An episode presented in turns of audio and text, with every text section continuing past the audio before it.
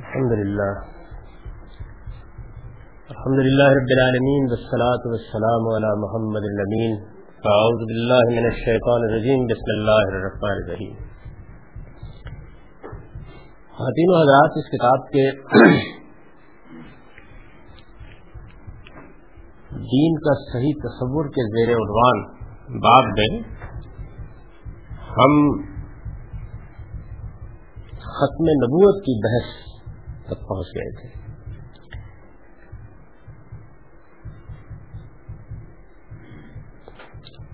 جو عبارت زیر بحث تھی وہ یہ تھی کہ نبوت اور رسالت کا یہ سلسلہ آدم علیہ السلام سے شروع ہو کر محمد الرسول اللہ صلی اللہ علیہ وسلم پر ختم ہوا ہے۔ آپ کے دنیا سے رخصت ہو جانے کے بعد وہی و الہام کا دروازہ ہمیشہ کے لیے بند ہو گیا ہے اور خدا کی عدالت زمین سے اٹھا لی گئی۔ اس کے نیچے اس کا حوالہ موجود ہے اور میں نے یس کیا تھا کہ سورہ احزاب کی آیت چالیس میں اللہ تعالیٰ نے یہ اعلان فرما دیا ہے۔ ہم چونکہ اس میں مختلف تعبیرات کا تقابلی مطالعہ کر رہے ہیں، تو اس میں یہ بحث پیدا ہو گئی تھی ہمارے ہاں جو لوگ تصوف سے متاثر ہوئے ہیں اور بالخصوص ان میں جو جلیل القدر علماء بھی ہیں، وہ اس بات میں کیا نقطۂ نظر رکھتے ہیں؟ میں نے بہت تفصیل کے ساتھ یہ بتایا تھا کہ نہ صرف یہ کہ ہمارے صوفیہ اس معاملے میں عام نقطہ نظر سے بہت مختلف جگہ پر کھڑے ہیں، بلکہ یہ تصوفی کا اثر ہے، جس کے تحت پھر ہمارے اس ملک میں مرزا غلام احمد صاحب قادیانی نے نبوت کا دعویٰ کیا۔ صوفیہ کے ہاں اس میں کیا کیا عقائد رہے ہیں، کیا کیا نقطہ ہے، نظر رہے ہیں، اس پر ایک حد تک ہم نے تفصیلی گفتگو کر لی۔ اور میں نے آپ سے یس کیا تھا کہ وہ نہ صرف یہ کہ اس بات کے قائل ہے کہ الہام کا دروازہ کھلا ہوا ہے وہی کا دروازہ کھلا ہوا ہے، فرشتوں سے ملاقات کا دروازہ کھلا ہوا ہے۔ بلکہ یہ کہتے ہیں، اس سے آگے بڑھ کر یہ کہتے ہیں کہ جہاں سے ملائالہ میں فرشتے ہدایت حاصل کرتے ہیں، ہمارے شیوخ بھی وہیں سے حاصل کر لیتے ہیں۔ اور جو کچھ وہ حاصل کرتے ہیں، اس میں ان کو بھی ایک طرح کی عصمت حاصل ہوتی ہے۔ اس میں کسی غلطی یا زیغ و زلال کا کوئی امکان نہیں ہوتا۔ اس کی تفصیلات پچھلے لیکچر میں بہت وضاحت کے ساتھ زیر بحث آ گئی ایک چیز کو تھوڑا سا مزید واضح کرنے کے بعد پھر میں آپ کے سامنے مرزا غلام احمد صاحب تاجانی کے دعوے کا کچھ پس منظر رکھوں گا۔ صوفیہ کے ہاں ایک طرف تو یہ نبوت یعنی الہام، وہی اللہ تعالی کے ساتھ مکالمہ، اس کا مسئلہ ہے۔ ان کے ہاں ایک اور مسئلہ بھی اسی نوعیت سے پیدا ہوتا ہے۔ اور وہ مسئلہ بلاخر اسی مقام پر پہنچ جاتا ہے۔ وہ کس طریقے سے پہنچتا ہے، اس کو تھوڑا سا ذہن میں رکھ لیجیے اس لیے کہ خود مرزا غلام احمد صاحب قادیانی نے بھی اس دوسرے پہلو سے اپنے دعوے کو موقع کیا ہے۔ وہ دوسرا پہلو وحدت الوجود کے فلسفے کا ہے۔ یعنی ہمارے ہاں اکادر صوفیہ ان کی ایک بڑی تعداد وحدت الوجود ہی کو دین کی صحیح ترین تعبیر سمجھتی ہے ان کا نقطۂ نظر اس معاملے میں یہ ہے کہ وجود حقیقت میں صرف ایک ہی ہے اور وہ ذات خدا بندی کا ہے۔ ذات خدا بندی مرتبہ لا تعین میں ہو تو ہم اس کو لاہوت کہتے ہیں۔ اللہ تعالیٰ کے نام سے تعبیر کرتے ہیں۔ اور جب وہ لا تعین کے مرتبے سے تعینات قبول کرتی ہے، تو اس کا آخری مقام وہ ہے جس میں ہم اس وقت کائنات میں دیکھ رہے ہیں۔ یعنی یہ جو سارا سفر ہے، یہ سفر ان کے ہاں تنزلات کہلاتا ہے، ان کی اصطلاح میں۔ اور ان کی بڑی مشہور اصطلاح ہے کہ یہ تنزلات چھ ہے تنزلات سطح اور اس کے ساتویں مرتبے پر یہ عالم جو ہمیں اس وقت نظر آتا ہے، یہ سامنے آتا ہے۔ یہ میں اس وقت رحت الوجود کے فلسفے کی پوری تشریح تعبیر نہیں کر رہا، صرف مختصر طور پر اشارہ کر رہا ہوں کہ اس معاملے میں ان کا نقطہ نظر کیا ہے۔ اس میں بھی بجائے اس کے کہ اپنی طرف سے کوئی بات کہی جائے، خود ایک بڑے شیخ تصوف، شیخ احمد سرہندی نے اپنے مکتوبات میں اس کا کم و بیش خلاصہ کر دیا ہے۔ وہ کہتے ہیں کہ مشاعر کے تین گروہ ہیں۔ یعنی ظاہر ہے کہ سارے صوفیہ ایک نقطہ نظر کے قائل نہیں ہیں۔ یہ مکتوبات ہیں ان کے، ان کی بہت مشہور کتاب ہے اور گویا ایک طرح سے تصوف کی کتابوں میں بڑی غیر معمولی اس کو حیثیت حاصل ہے۔ وہ کہتے ہیں کہ مشاہد کے تین گروہ ہیں۔ پہلا گروہ اس بات کا قائل ہے کہ عالم خدا کے موجود کرنے سے خارج میں موجود ہے۔ یعنی یہ جو عالم ہے، اس کو اللہ تعالیٰ نے خارج میں ایک وجود بخشا ہے۔ اور جو کمالات و صفات کے عالم میں ہیں یعنی ہم کو اس عالم میں جو غیر معمولی چیزیں محسوس ہوتی ہیں، جو اس کے خصوصی اوساف ہمارے سامنے آتے ہیں، جو کمالات ہم اس عالم میں دیکھتے ہیں، وہ سب اللہ نے موجود کی ہیں۔ یعنی اللہ نے ان کو وجود بخشا ہے۔ یہ گروہ اپنے موت کے بات کلامیہ میں علماء اہل سنت سے متفق ہے یعنی صوفیہ میں بھی ایک گروہ کم و بیش وہی نقطہ نظر رکھتا ہے جس کا انہوں نے دو نسلوں میں خلاصہ کر دیا، جو عام اہل سنت کا نقطہ نظر ہے۔ دوسرا گروہ، صوفیہ کا مشاہد کا دوسرا گروہ، عالم کو خدا کا چھایا کہتا ہے۔ لیکن اس کا قائل ہے، لیکن اس کا قائل ہے کہ عالم خارج میں موجود ہے۔ جس طرح سائے کا وجود اصل سے قائم ہے اسی طرح عالم کا وجود حد کے وجود سے قائم ہے۔ یعنی اس عالم کی کوئی حقیقت نہیں ہے، جیسے سائے کی کوئی حقیقت نہیں ہوتی۔ یعنی وہ ایک وجود سے پرتاؤ کی صورت میں وجود پذیر ہوتا ہے اور وجود کے ساتھ قائم ہوتا ہے۔ تو عالم کی حیثیت بھی یہی ہے۔ تیسرا گروہ واحد الوجود کا قائم ہے یہی سب سے بڑا گروہ ہے۔ یعنی خارج میں ایک موجود ہے۔ یعنی کوئی کثرت نہیں ہے۔ ذائق الوجود کا مطلب یہ ہے کہ کثرت کی نفی کر دی ہے یعنی توحید جو اسلام میں ہے، اللہ کے دین میں ہے، وہ تو یہ ہے کہ اس عالم کا الہ ایک ہے۔ لیکن وائق الوجود کے قائلین اس سے بالکل برعکس یہ کہتے ہیں کہ نہیں، اس عالم میں، بلکہ یہ تعبیر صحیح نہیں، اس عالم میں۔ اس میں تو عالم کا وجود الگ ماننا پڑے گا۔ یعنی اصل میں یہاں موجود حقیقی ہے ایک۔ وہ یہ کہتے ہیں۔ یعنی خارج میں ایک موجود ہے اور وہ حق تعالی کی ذات ہے۔ باقی کیا ہے؟ باقی اصل میں اس کے تعینات ہیں۔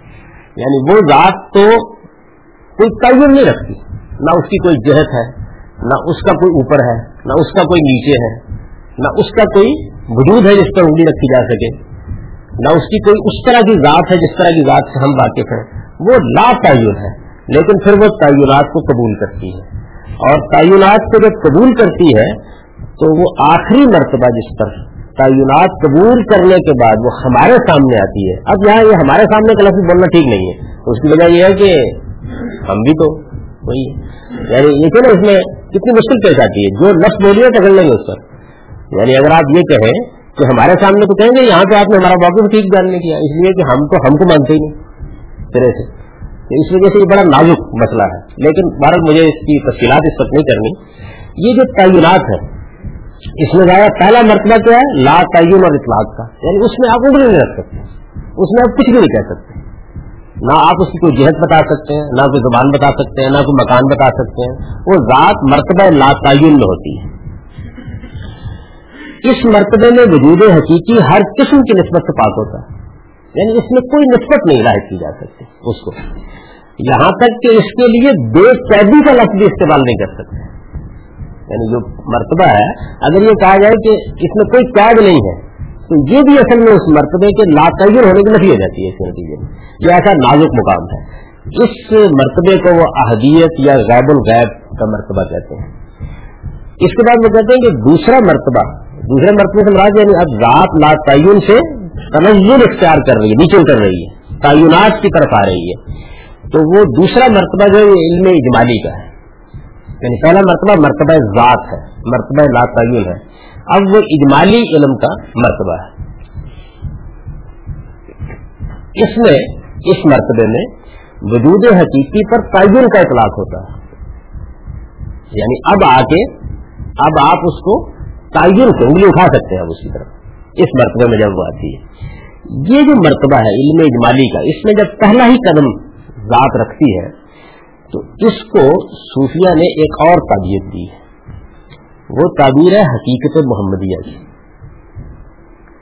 وہ کہتے ہیں کہ جو مرتبہ اجمالی میں قدم رکھتے ہی تعین ہو گیا نا۔ یعنی اب ذات میں جو لا تعین تھی، جو ہر طرح کے تصورات سے بالا تر تھی، جو اطلاعات کے مرتبے تھی یعنی اس کے اوپر کوئی قید نہیں عائد کی جا سکتی، وہ اس سے نیچے اتری۔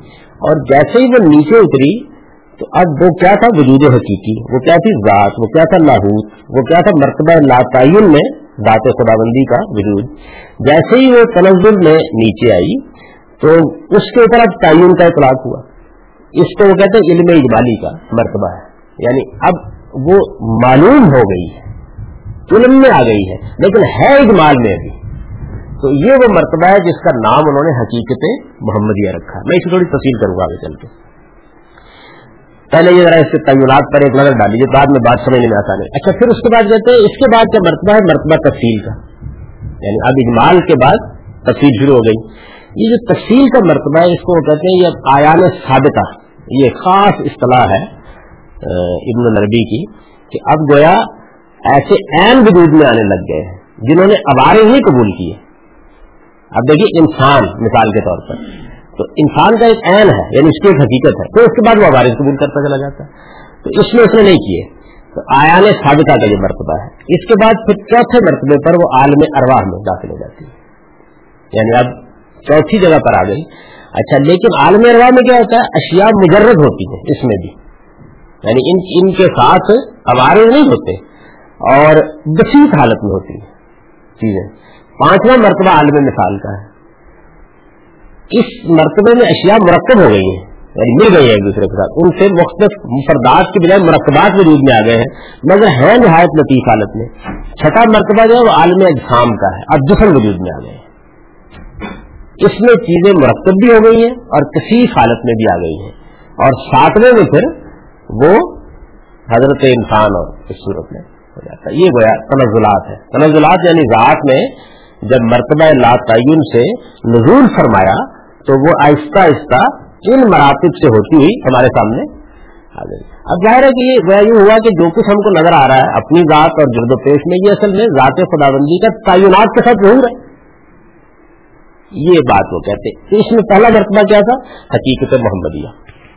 اچھا اب یہ جو حقیقت محمدیہ کا مرتبہ ہے، وہ یہ کہتے ہیں کہ اس حقیقت محمدیہ کے مرتبے میں مرتبہ علم اقبالی میں جس بات کا ظہور ہوا، اس نے پھر اگلے مراتب میں آ کر مختلف پیچر اختیار کرنے شروع کیے۔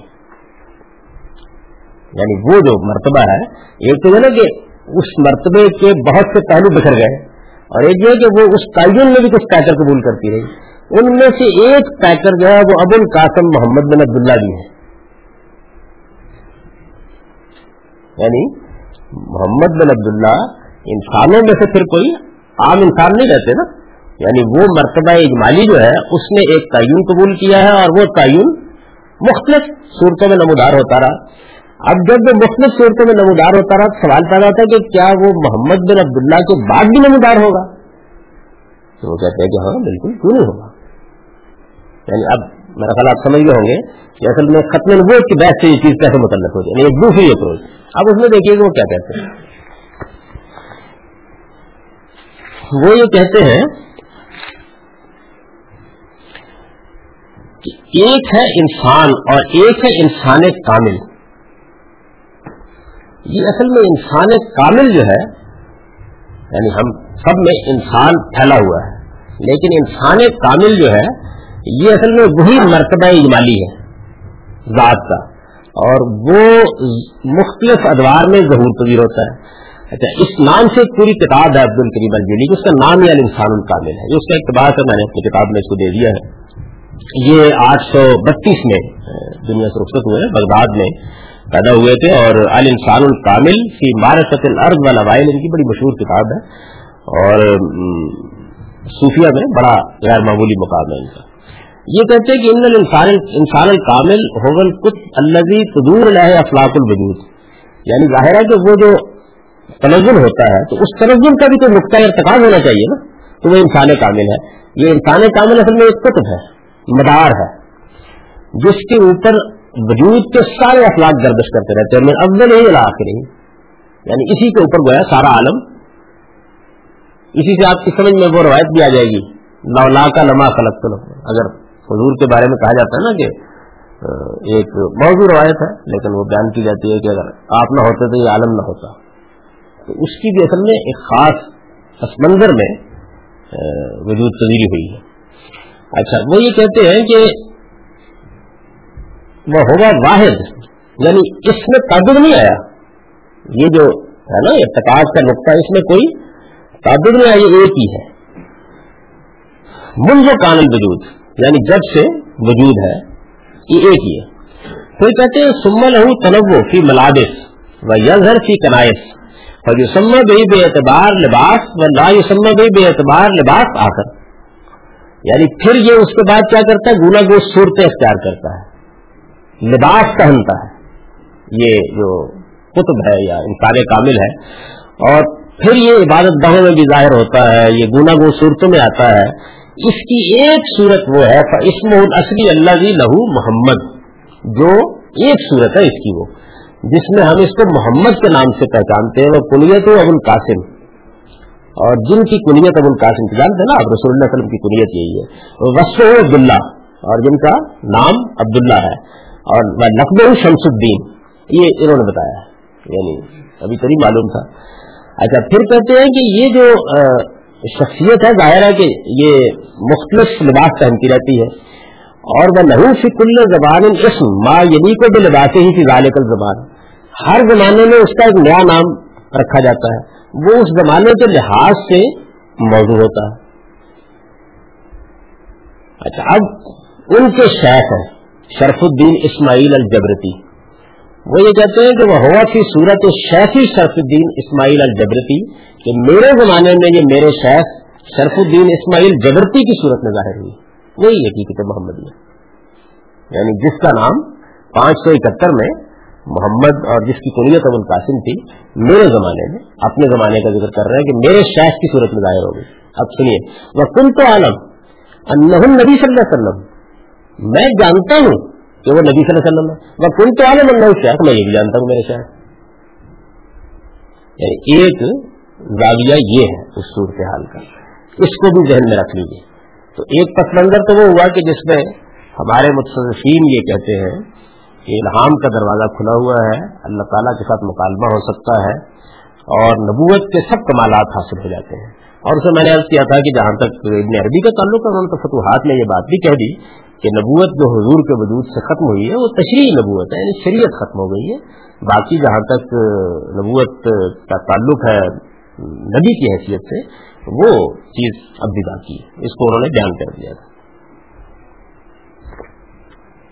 چنانچہ ہمارے موجودہ زمانے میں بھی جو تصور سے متاثر دل القدر علماء ہیں، ان میں سے مثال کے طور پر مولانا محمد قاسم نانوتوی جو دو بند کے بانی ہیں، ان کی بڑی مشہور کتاب ہے تحزور انداز اس میں یہ سارا علم کلام بیان ہوا ہے۔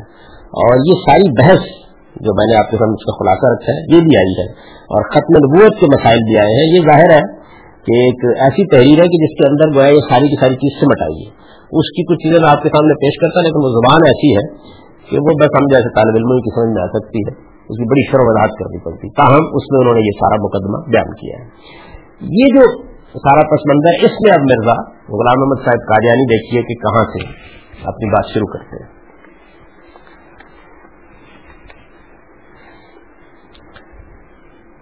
سب سے پہلے تو یہ بات جان لیجیے کہ مرزا غلام احمد صاحب قادیانی سے پہلے بھی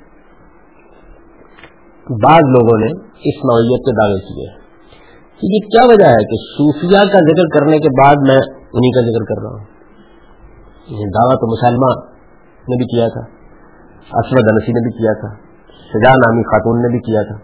اور اس طرح سے پندرہ بیس اور لوگ بھی مل جائیں۔ گے لیکن آپ یہ دیکھیں گے کہ اس دعوے میں اور اس دعوے میں ایک بنیادی فرق ہے، جس کی طرف میں نے اشارہ کیا۔ یہ تصوف کے پورے سلسلے سے پھوٹا ہوا دعویٰ ہے۔ وہ دعوے اس طرح سامنے نہیں آئے۔ وہ دیکھیے نا مسلمہ کے دعوے کو آپ دیکھ لیجیے کہ ایک آدمی دیکھا کہ اچھا یہ عرب میں ایک شخصیت پیدا ہوئی اور نبوت کا دعویٰ کیا عرب مشکور ہو گیا۔ تو اس نے کچھ لوگوں کو اپنے قبیلے کے اپنے پیچھے لگایا۔ اور ظاہر ہے جہالت تھی گرد و پیش میں پھیلی بہت دور کا یہ قبیلہ تھا۔ تو اس نے ان کو اپنے پیچھے لگایا اور نبوت کا دعویٰ کر دیا۔ یعنی اس کے پیچھے کوئی فلسفہ اور اس طرح کی چیزیں نہیں تھی رسول اللہ وسلم کے زمانے میں کر دیا اور حضور کو خط لکھ دیا۔ یہ پہلے ملنے ہی آیا حضور کو خط لکھا کہ خدا نے زمین جو ہے وہ آدھی تمہیں دے دی آدھی مجھے دے دی تو بہتر ہے کہ اس میں ایک اچھی تقسیم کر کے معاملہ چلا لیں۔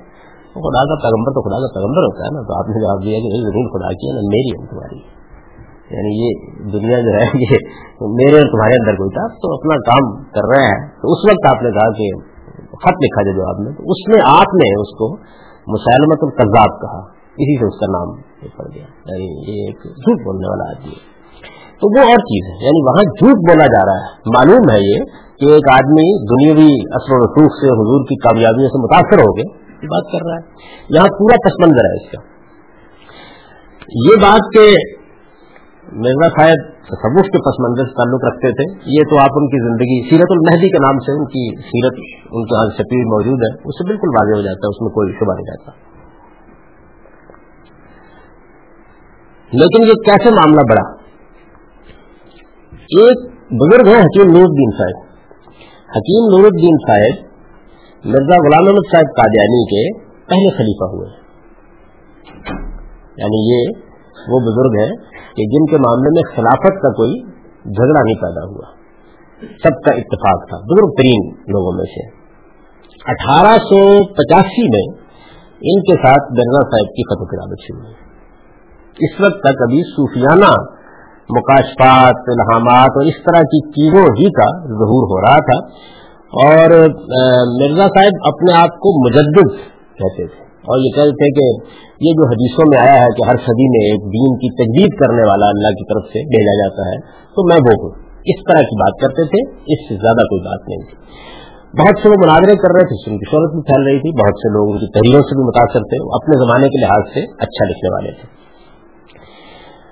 اب جو مرزا صاحب کے مکاتیب چھپے ہیں، ان میں پہلا خط، حکیم نور الدین صاحب کے نام آٹھ مارچ اٹھارہ سو پچاسی کا آپ دیکھیں گے، میں یہ کیوں سنا رہا ہوں آپ کو؟ آگے واضح ہو جائے گا۔ اچھا یہ خط و کتابت پھر جاری ہے۔ اور اس خط و کتابت میں ایک موقع وہ آتا ہے کہ جس میں مرزا صاحب یہ بتاتے ہیں کہ اب میں جس نوعیت کی باتیں کر رہا ہوں تو اس میں کچھ لوگ دبی زبان سے مجھے کافر کہنے لگ گئے ہیں۔ اور اس میں یہ اظہار کرتے ہیں کہ مجھے لگتا ہے کہ جب اب لوگ مجھے کافر کہنے لگ گئے ہیں تو اللہ تعالیٰ میرے ذریعے سے کسی بڑے امر کو ظاہر کرنا چاہتا ہے۔ یعنی یہ اس وقت کی بات۔ اس طرح کی باتیں صوفیہ بہت کرتے ہیں اور اس کو بھی متفقانہ باتوں ہی کے ذہن میں رکھا جا سکتا ہے۔ اس کے بعد پھر اٹھارہ سو نبے میں مرزا صاحب نے یہ بیان کرنا شروع کیا کہ یہ جو قرآن کی آیت ہے رسول بالخدا و دین الحق کے لیے دین کل یہ آیت بڑے مسائل پیدا کرتی ہے ہمیشہ۔ تو یہ جو آیت ہے قرآن مجید کی، اس میں یہ خبر دی گئی ہے کہ رسول اللہ علیہ وسلم کے ذریعے سے تمام دنیا کے ابھیان پر، جیسے کہ عام طور پر لوگ سمجھتے ہیں، جیسے کہ سید صاحب نے سید مودود صاحب نے جس کو سمجھا۔ اسلام کا غلبہ ہوگا۔ تو یہ جو غلبہ ہے، یہ مسیح کے ذریعے سے ظہور پذیر ہوگا۔ یعنی ایک طرف یہ آئے تھا اور دوسری جانب کچھ حدیثیں ہیں کہ آخری زمانے میں مسیح آئیں گے، آسمان سے اتریں گے اور یہ عیسائی میں مریم ہے جن کا نزول ہوگا اور پھر مہدی کے بارے میں بھی کچھ روایتیں ہیں۔ تو انہوں نے یہ بیان کرنا شروع کیا کہ یہ جو ظہور ہے اس پیشین گوئی کا، جو کہا گیا ہے، یہ میرے ذریعے سے ہونے والا ہے۔ لکھتے ہیں ابراہیم احمدیہ میں ہے ان کا یہ اقتباس، لیکن اس عادت پر ظاہر کیا گیا ہے کہ یہ خاصار اپنی غربت اور انتصار اور تبکل اور آیات اور انوار کی روح سے مسیح کی پہلی زندگی کا نمونہ ہے۔ یعنی عام تصور تو یہ تھا نا کہ سیدنا مسیح آسمان سے نازل ہو جائیں گے۔ اب دیکھیے تعداد یہاں سے انہوں نے کرنا شروع کی کہ یہ خاص مسیح کی پہلی زندگی کا نمونہ ہے اور اس عاجز کی فطرت اور مسیح کی فطرت نہایت ہی متشابہ واقع ہوئی ہے۔ گویا ایک ہی جوہر کے دو ٹکڑے یا ایک ہی درخت کے دو پھل ہیں اور بحد اتحاد ہے کہ نظر کشفی میں کشف و الہام کی نظر میں نہایت ہی باریک امتیاز ہے۔ یعنی اگر میری حقیقت کو میں کشف سے دیکھوں تو اپنے بارے میں کہتے ہیں۔ اور سیدنا مسیح کی ذات کو بھی دیکھا جائے تو کشف کے عالم میں دونوں میں فرق کرنا مشکل ہو جاتا ہے۔ یعنی یہ انہوں نے اب اگلا قدم بڑھا کر یہ فرمایا۔ اس کے بعد ایک خط ہے جو میسر نہیں ہو سکا، حکیم نور الدین صاحب کا، جس کا جواب مرزا صاحب کے مکاتیب میں موجود ہے۔ اور یہ جواب ہے چوبیس جنوری اٹھارہ سو اکانوے کا۔ یہ جواب جو ہے سب موجود ہے۔ اس میں خط کے جواب سے یہ معلوم ہوتا ہے کہ حکیم نور الدین صاحب نے مرزا غلام احمد صاحب قادیانی کو مشورہ دیا کہ جو آپ کے متصوفانہ کمالات ہیں اور جس طرح کے الہامات وغیرہ آپ کو ہو رہے ہیں، اس کے بعد اگر مسیل مسیح ہونے کا دعویٰ کر دیے تو حرج نہیں یعنی یہ مشورہ انہوں نے دیا۔ یہ معلوم ہوتا ہے جواب سے۔ خط نہیں دستیاب ہو سکا اس لیے کہ مرزا صاحب کے خطوط تو محفوظ ہے لیکن خود ان کا خط معلوم نہیں ہوتا۔ ایک مرزا صاحب کا جو خط ہے، اس خط میں وہ لکھتے ہیں، جو کچھ عام مخدوم نے تحریر فرمایا ہے، یہ چوبیس جنوری اٹھارہ سو اکانوے کا خط ہے۔ جو کچھ عام مخدوم نے تحریر فرمایا ہے کہ اگر دمشقی حدیث کے مصداق کو علیحدہ چھوڑ کر جو کچھ عام مخدوم نے حکیم الدین صاحب سے لکھ رہے ہیں، جو کچھ عام مخدوم نے تحریر فرمایا ہے کہ اگر دمشقی حدیث، یہ دمشقی حدیث سمجھ لیجیے یعنی سیدنا مسیح کے نزول کی جو حدیثیں ہیں، ان میں یہ بیان کیا گیا ہے کہ ان کا نزول دمشق کی مشرقی جانب کی مسجد سے سفید منائے پر ہوگا۔ تو معلوم ہوتا ہے کہ انہوں نے مشورہ دیا۔ تو اب مسئلہ یہ ہے کہ یہ قادیان میں کیسے ہو؟ یعنی ظاہر ہے کہ حدیث کے لحاظ سے تو یہ مسئلہ پیدا ہو جاتا ہے نا۔ تو اس کی طرف اشارہ کر رہے ہیں کہ اگر دمشقی حدیث کے مصداق کو علیحدہ چھوڑ دیا جائے یعنی اس کو الگ رکھا جائے، ہوتا رہے گا وہ۔ چھوڑ کر الگ مسیح مسیح کا دعویٰ ظاہر کیا جائے تو اس میں حرف کیا ہے؟ یہ میرے سب کا خط ہے۔ یعنی اگر دعویٰ مسیح مسیح کا کر دیا جائے اگر تو وہ کیا گیا تو اس میں جو مسائل ہیں انہوں نے دس آئے ہوں گے بعضی ختم کتابت میں۔ ان کو کہتے ہیں اگر الگ کر کے یہ آپ نے فرمایا ہے یعنی یہ وہ کہتے ہیں کہ آپ نے مجھے مشورہ دیا ہے۔ آپ نے یہ کہا ہے کہ دمشقی حدیث کے مسداق کو الگ چھوڑ کر مسیل و مسیح کا دعویٰ ظاہر کیا جائے تو اس میں کیا حرج ہے؟ یہ مرد نے ان کے خط کا اقتباس نقل کیا ہے یعنی اس کو پہلے نقل کیا ہے، پھر اس کے بعد آگے لکھتے ہیں در حقیقت۔ ابھی صورت یہ ہے۔ در حقیقت اس عاجز کو یعنی انہوں نے مشورہ دیا کہ آپ یہ دعوت نہیں کر سکتے کہ مسیح نازل ہو گئے آسمان سے۔ تو مسیح مسیح مسیح جیسا ہونے کا دعویٰ کرنے میں کیا حرج ہے؟ یہ انہوں نے مشورہ دیا۔ جواب میں میرے ساتھ کہتے ہیں در حقیقت، اس عاجز کو مسیح مسیح بننے کی کچھ حاجت نہیں۔ یہ بننا چاہتا ہے کہ خدا تعالیٰ اپنے عاجز اور متی بندوں میں داخل کر لیں گے۔ یعنی بڑا اچھا جواب ہے۔ یہ بننا چاہتا ہے کہ یعنی میں مسیل مسیح بننا کیا، میں تو یہ بننا چاہتا ہوں کہ مجھے اللہ تعالیٰ اپنے عاجز اور متی بندوں میں شمار کر لے۔ لیکن ہم اطلاع سے کسی طرح بھاگ نہیں سکتے۔ یعنی خدا کی آزمائش سے فرار نہیں ہو سکتے۔ خدا تعالیٰ نے ترقیات کا ذریعہ صرف اطلاع کو رکھا ہے۔ جیسا کہ وہ فرماتا ہے حسب الناس یترکو یقول آمنا و لا یفتنون۔ کیا لوگوں نے گمان کر رکھا ہے کہ وہ ایمان کا دعویٰ کر کے رہ جائیں گے اور آزمائے نہیں جائیں گے میرے ساتھ بات یہاں ختم کر دی۔ یعنی یہ بات کہہ کے انہوں نے اس خط پر مزید کوئی تبصرہ نہیں کیا۔ اس کے بعد یعنی یہاں تو فرمایا نا کہ مجھے اس کی کوئی ضرورت نہیں ہے۔ اس لیکن خدا کی کوئی آزمائش آ سکتی ہے۔ یعنی اس میں جو یہ بات مضمر تھی کہ اگر اللہ تعالیٰ کی طرف سے مجھے یہ دعویٰ کرنے کے لیے کہا جاتا ہے، تو پھر یہ ایک آزمائش ہوگی اور آزمائش میں بھارت بندائی کو پورا کرنا چاہیے۔ اب انہوں نے یہ دعویٰ کر دیا یعنی کچھ عرصے کے بعد۔ اور یہ بھی اٹھارہ سو اکانوے میں ہوا یعنی معلوم ہوتا ہے کہ خط اور اس کچھ عرصے کے بعد۔ جی۔ یہ خط میں تو چونکہ وہ تاریخ پڑی ہوئی ہے، تو ہمیں معلوم ہے کہ چوبیس مئی کا ہے۔ لیکن کتاب بھی اسی زمانے کی چھپی ہوئی ہے، فتح اسلام بھی ان کی پہلی تصنیف ہے۔ تو اس میں انہوں نے دعویٰ کیا۔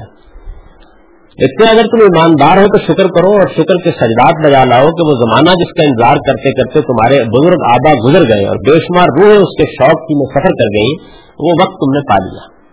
یہ لوگوں کو مخاطب کرتے رہے۔ اب اس کی قدر کرنا یا نہ کرنا، اس سے فائدہ اٹھانا یا نہ اٹھانا تمہارے ہاتھ میں ہے۔ میں اس کو بار بار بیان کروں گا اور اس کے اظہار سے میں رک نہیں سکتا کہ میں وہی ہوں جو وقت پر اصلاح خلق کے لیے بھیجا گیا تا دین کو تازہ طور پر دلوں میں قائم کر دیا جائے۔ میں اسی طرح بھیجا گیا ہوں جس طرح وہ شخص بعد کلیم اللہ مرد خدا کے بھیجا گیا تھا، جس کی روح اس کی عہد حکومت میں بہت تکلیفوں کے بعد آسمان پر اٹھائی گئی یعنی سیدنا مسیح۔ سو جب دوسرا کلیم اللہ جو حقیقت میں سب سے پہلا اور سید الانبیاء ہے، دوسرے سرونوں کی سرکوبی کے لیے آیا جس کے حق میں ہے کہ انا ارسلنا علیکم رسول شاہد علیکم کما ارسلنا علیہ فرونا رسولہ تو اس کو بھی جو اپنی کاروائیوں میں کلیم اول کا مسیل مگر رتبے میں اس سے بزرگ تھا، ایک مسیر المسیح کا وعدہ دیا گیا۔ اب وہ اشارہ کر رہے ہیں کہ وہ جو حدیثوں میں مسیح کے نازل ہونے کا دعویٰ ہے، وہ اصل میں تھا ہی مسیل مسیح کا دعویٰ۔ پہلے تھا نا کہ دمشقی حدیث کے مزاق کو الگ کر دیں اور مسیل مسیح کی بات کریں۔ تو انہوں نے کہا تھا کہ اس حاجت کو کچھ حاجت نہیں۔ اب وہ کہتے ہیں کہ وہ اصل میں وہ تھا ہی مسیل مسیح کا دعویٰ۔ اور وہ مسیل المسیح قوت اور تباہ اور خاصیت مسیح ابن مریم کی پا کر اسی زمانے کے مانند اور اسی مدت کے قریب قریب جو کلیم اول کے زمانے سے مسیح ابن مریم کے زمانے تک تھی یعنی چودہویں صدی میں آسمان سے اترنا اور وہ اترنا روحانی طور پر ہوا۔ وہ ہوتا نا کہ اترے گا۔ تو انہوں نے کہا کہ وہ اترنا جو تھا، وہ بھی روحانی طور پر ہونا تھا، لہذا وہ ہو گیا۔ اور سب باتوں میں اسی زمانے کے ہم شکل زمانے میں اترا جو مسیح ابن مریم کے اترنے کا زمانہ تھا تاج سمجھنے والوں کے لیے نشان ہو۔ یعنی یہ گویا انہوں نے اب اگلا قدم اس کے بعد رکھ دیا۔ اس میں مزید وضاحت کرتے ہیں، مسلمانوں اور عیسائیوں کا کسی قدر اختلاف کے ساتھ یہ خیال ہے کہ حضرت مسیح ابن مریم اسی عنصری وجود سے آسمان کی طرف اٹھائے گئے ہیں اور پھر وہ کسی زمانے میں آسمان سے اتریں گے۔ میں اس خیال کا غلط ہونا اپنے اسی رسالے میں لکھ چکا ہوں، جس کا یہ اقتباس ہے کہ اس نظور سے مراد یعنی اب انہوں نے بات واضح کرنا شروع کر دی، در حقیقت مسیح ابن مریم کا نزول نہیں، بلکہ استعارے کے طور پر ایک مسیح مسیح یعنی مسیح جیسے کے آنے کی خبر دی گئی ہے، جس کا مصداق حسب اعلام و الہام الہی یہی عادت ہے۔ یعنی اب انہوں نے یہ بات کی۔ اس کے بعد ظاہر ہے کہ وہ صورتحال تھی نا کہ دمشق کے منارے پر جس مسیح مہود نے اترنا ہے اس کو الگ کر دیا جائے۔ یعنی اس کو نہ چھڑا جائے اور ایک مسیح مسیح ہونے کا۔ اب انہوں نے جب یہ کہا کہ نہیں، وہ اس سے مراد بھی یہی تھا۔ تو اب ظاہر ہے کہ یہ مسئلہ پیدا ہوا کہ پھر حدیثوں کے اندر جو باتیں کہی گئی ہیں، ان کی کیا تشریح ہوگی؟ یعنی مسیح کے نظور کو تو کہہ دیا جائے کہ اس سے مراد ابن مریم یا مسیح ابن مریم کا دوبارہ نظور نہیں، بلکہ ان کی صفات کی حامل ایک شخصیت کا پیدا ہوتا ہے۔ تو پہلی بات تو اس پیارے کے رنگ میں ہو گئی۔ اب اس کے بعد یہ تھا کہ انہوں نے پھر پھر حکیم نور الدین صاحب نے متوجہ کیا کہ یہ جو آپ نے معاملہ آگے کر دیا ہے یعنی پہلے تو نا دمشقی حدیث کے مزداد کو الگ رکھا جائے۔ تو اب جب آپ نے اس کو ایک کر دیا ہے، تو یہ ایک کرنے سے یہ پیچیدگی پیدا ہو جائے گی کہ دمشق کے منارے میں آنا ہے، تو دمشق کا کیا مسئلہ ہوگا؟ دمشق تو شہر ہے نا شام کا۔ اس کو کیا کریں گے؟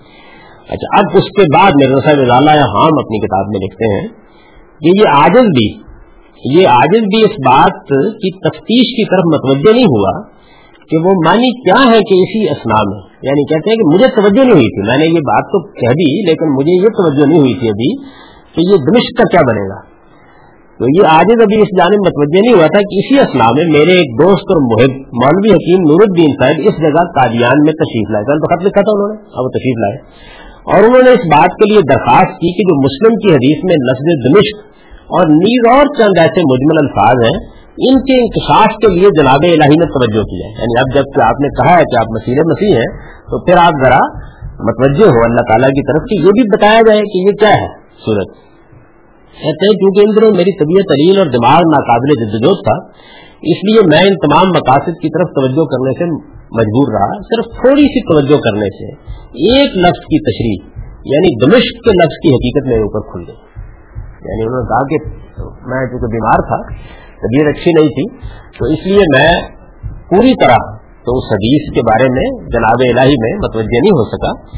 لیکن ایک بات ان دنوں، ان کے توجہ دلانے پر جب میں نے توجہ کی تو کھل گئی۔ وہ کیا کھلی؟ بس واضح ہو کہ دمشق کے لفظ کی تعویل میں میرے اوپر من جانب اللہ یہ ظاہر کیا گیا ہے کہ اس جگہ ایسے قصبے کا نام دمشق رکھا گیا ہے۔ یعنی اس روایت میں کیونکہ مسیح کو نہیں نازل ہونا، مسیح مسیح کو آنا ہے۔ تو جو دمشق میں کہا گیا ہے تو اصل میں اس سے مراد شام کا دارالحکومت دمشق نہیں ہے۔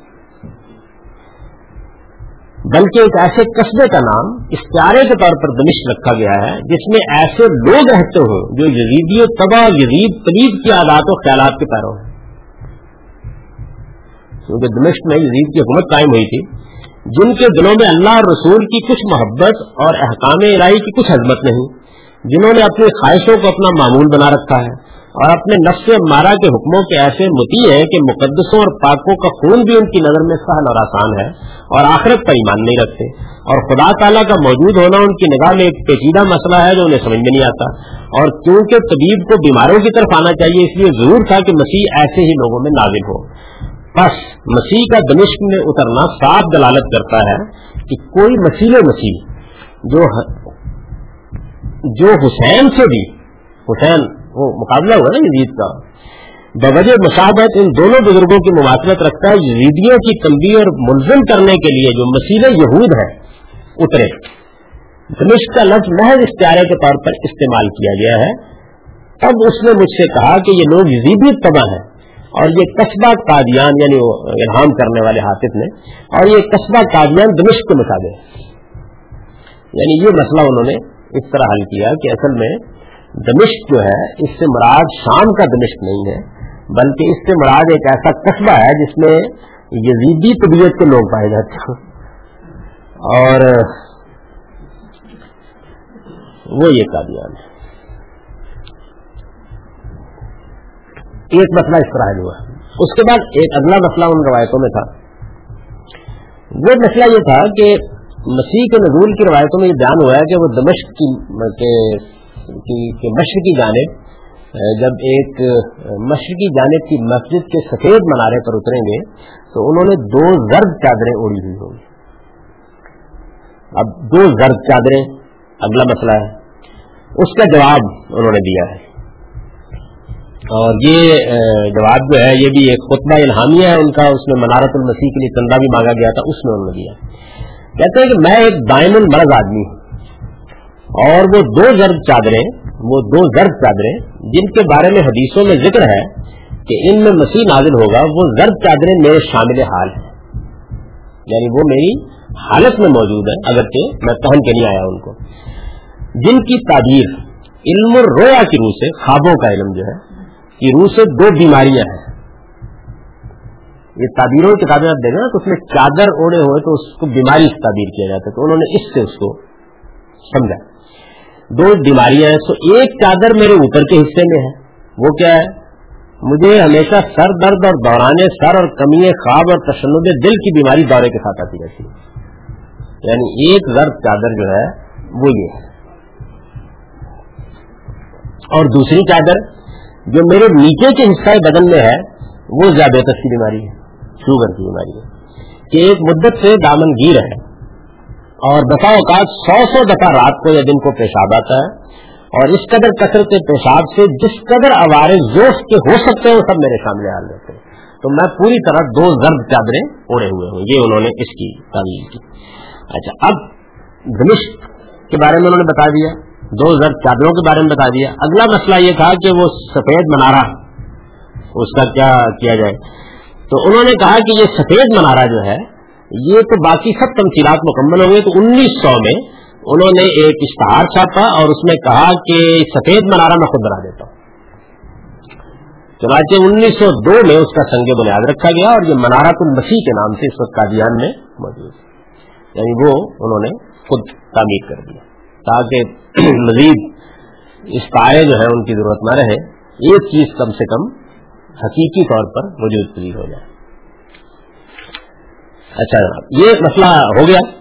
اس مسئلے کے بعد اب دیکھیے کہ وہ اب نبوت کا دعویٰ کس طریقے سے کرتے ہیں۔ یعنی اب تک صورتحال یہ تھی کہ ایک مسیح کی صفات والا مسیح مسیح آ گیا ہے اور مسلمان یا دوسرے لوگ جس مسیح مود کا، مسیح مود یعنی جس مسیح کے آنے کا وعدہ کیا گیا تھا نزول عیسیٰ ابن مریم کی جو روایات ہیں اور انتظار کر رہے تھے، اس کی کوئی حقیقت نہیں ہے۔ وہ ایک مسیح کے صفات رکھنے والے کو آنا تھا۔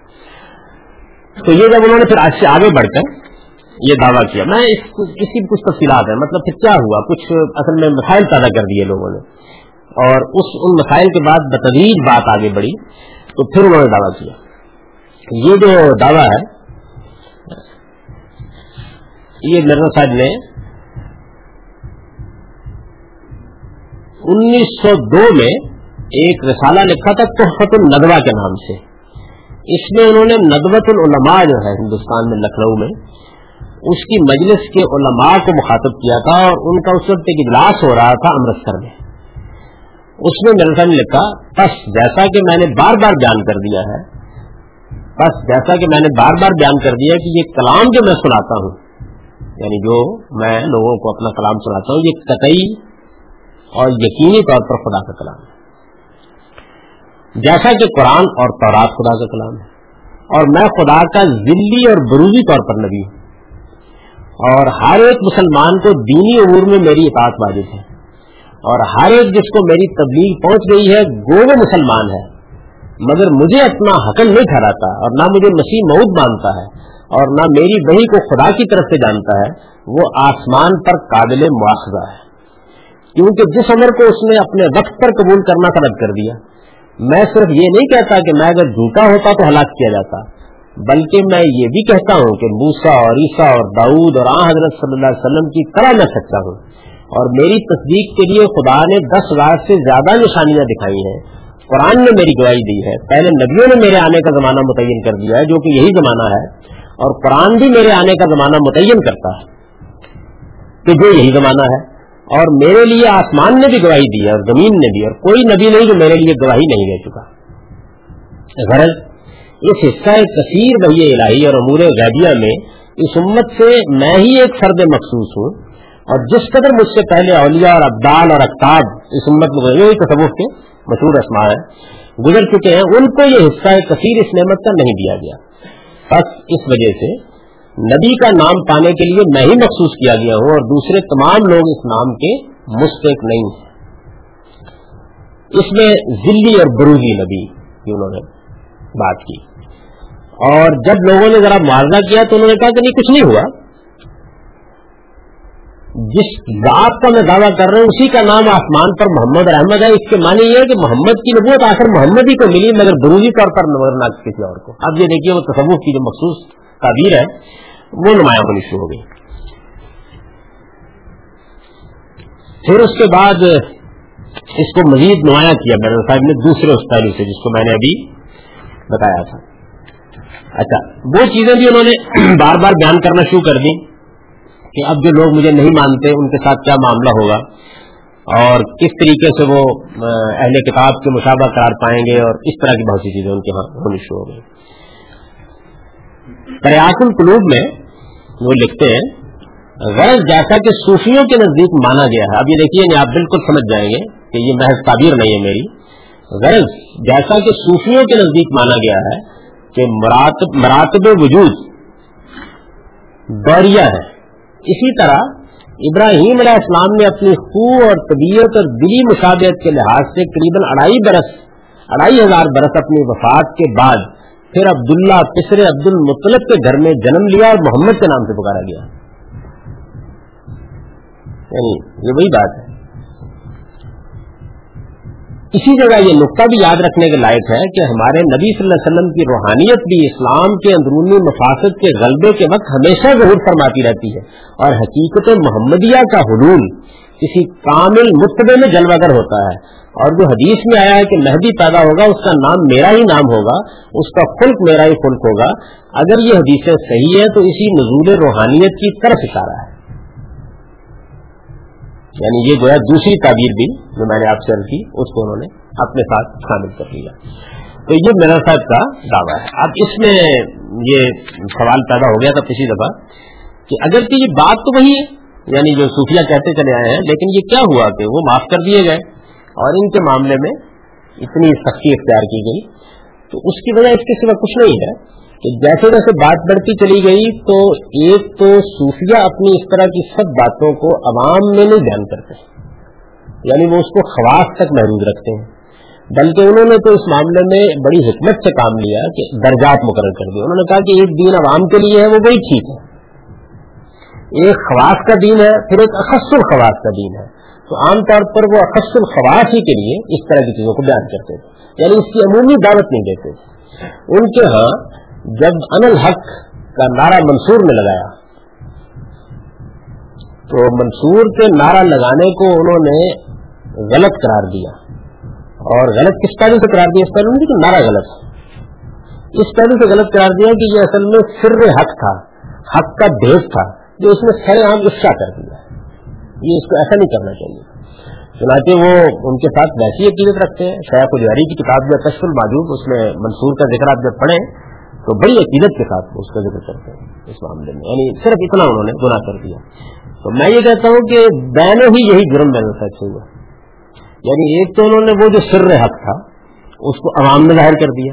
اور پھر عوام میں ظاہر کیا تو کیونکہ مناظرانہ پس منظر رکھتے تھے، لوگوں کو دعوت بھی دینا لی اور پھر نہ ماننے والوں کے بارے میں کچھ سخت زبان بھی استعمال کرنا شروع کر دی، ان کی تقسیم کر دی۔ اور یہ کہا کہ یہ گویا جو میرا انکار کر رہے ہیں، ان کا یہ ہوگا اور وہ ہوگا اور وہ جہنم میں جائیں گے اور وہ قابل معافنا ہے اس کا رد عمل ہونا شروع ہوا اور پھر وہ رد عمل بتدریج ان نتائج تک پہنچا، جو نتائج اب آپ نے دیکھے ورنہ ان کی عبارتوں کی حد تک، جیسے میں نے آپ سے کیا، ذلی اور بروزی کی بھی تعویل کی جا سکتی ہے، اسی صوفیانہ پس منظر میں۔ حقیقت محمدیہ سے خود اس کی تعویل کر دی ہے۔ ساری باتیں وہاں بٹھائی جا سکتی ہیں، لیکن یہ جو دوسرا پہلو آیا کہ عوام کے لیے بیان کر دیا، عوامی اصطلاحات میں بیان کر دیا، اس کے بعد ایک دوسرے پہلو سمجھیے۔ یعنی دیوبند کے علماء وہ ساری باتیں تصوف کے نام پر مانتے ہیں۔ وہ ساری باتیں، جن میں سے شاید ہی کسی کا کوئی ماخذ قرآن و سنت میں ثابت کرنا ممکن ہو۔ لیکن وہ عوام کو جب دین بتاتے ہیں، تو ادنا سے ادنا بدت کے اوپر بھی تنبیہ کرتے ہیں۔ تو کوئی ان کو بدتوں کا ارتقاب کرنے والا نہیں کہتا۔ اسی پس منظر میں بریلوی نقطہ نظر کے علماء جب دین بیان کرتے ہیں تو چونکہ وہ اس کو عوام میں رہتے ہیں، تو آپ دیکھیے کہ پھر وہ مقتدین قرار پاتے ہیں، ان کے نزدیک بھی اور ان کے نزدیک بھی۔ اس کی آپ نے حقیقت دیکھنی ہو تو جو ایک مشہور سلسلہ راشد القادری صاحب کے قلم سے نکلا تھا، انہوں نے کتاب لکھی زلزلہ تو زلزلہ میں انہوں نے دو بندی جو علماء تھے ان کے بارے میں بتایا کہ یہ جو کچھ آپ ہمیں کہتے ہیں، خواص کی حد تک تو یہ سب آپ اپنے یعنی ہمیں تو کہتے ہیں کہ حضور کو علم غائب نہیں ہے۔ تو آپ کے تو معمولی سے معمولی آدمی کو علم غائب کیا، اور بھی بہت کچھ حاصل ہے، جو میں آپ کو سنا چکا ہوں۔ تو انہوں نے یہ ساری چیزیں زلزلہ میں کہتے بڑی اچھی کتاب ہے۔ ان کے جواب میں پھر دیوبندی لکھی دباکہ یہ بھی بس بیات کی دنیا ہے، معلوم نہیں آپ اس سے واقف ہیں۔ دونوں کتابیں ملتی ہیں۔ اور کبھی تفریح کا آپ کا موڈ ہو سفر میں تو آپ لطف اٹھائیں گے، دونوں لے لیں اور ان کو پڑھیں۔ ہمارے ہاں یہ مستلد شاید ہے اس معاملے میں۔ یعنی اگر آپ کو اس طرح کی کتابوں کی ضرورت ہو تو ان سے ریویو کریں، ان کی لائبریری میں آپ کو ایسی ہر چیز مل جائے گی۔ تو یہ یہ سمجھ لیجیے کہ اس کے سوا کچھ نہیں یعنی فرق صرف یہ ہے کہ خواص کی بات عوام میں، عوامی تعبیرات کے مطابق کہہ دی گئی، بات تو پہلے بھی کہی جا رہی ہے۔ خواص کی بات عوام میں اور عوامی تعبیرات کے ساتھ کہہ دی گئی اور پھر اس کے بعد درست کوئی اختیار کرتے ہیں صوفی تو کبھی کہہ نہیں کسی آدمی کو وہ خواص تک اپنی ہو گا تمہارے اندر اگر ذوق ہوگا ضرف ہوگا پہچان لو گے مجھے۔ لیکن جب آپ منوانا چاہتے ہیں اور دوسروں کی تقسیم کرتے ہیں، ان کو مسلمانوں کی جماعت سے الگ کرتے ہیں، تو ظاہر ہے کہ اس کا ایک رد عمل ہو گیا۔ اور اس رد عمل میں پھر آگے، یہ بھی بہت اچھی کتاب ہے، اس میں بھی اقتباسات ہے وہ بڑی احتیاط سے مولانا سید ابو الحسن ندوی صاحب کی جو قادیانیت پر کتاب ہے یعنی انہوں نے اس طرح کی کوئی بات نہیں کی جو ہمارے عام وہ خود ایک بہت شریف النفس عالم تھے، بہت مسلط لوگوں میں سے تھے، اور نہایت محنت کے ساتھ انہوں نے ساری عام چیزیں جمع کی ہیں۔ اس میں آپ پوری تفصیل دیکھ سکتے ہیں ان کی جتنی بھی اور اس میں کسی حوالے میں، کسی چیز میں کوئی ادنا درجے کا بھی انحراف یا کوئی تعبیر میں مسئلہ نہیں ہونے پیدا کیا جس سے آپ اندازہ کر سکتے یہ گویا پس منظر ہے۔ اس پس منظر کے بعد اب ہم اس عبارت پر آئیں گے کہ پھر جب یہ سب کچھ صوفی بھی کہتے ہیں اور یہ لوگ بھی کہتے ہیں، تو ختم نبوت کی آیت کا کیا بنے گا؟ کہ قرآن مجید تو یہ کہتا ہے نا کہ حضور خاتم النبین ہے تو اس کا کیا ہوگا؟ اس پر ہم اگلی نشست میں اب جائزہ لیتے ہیں۔ اکول و قولی حاضر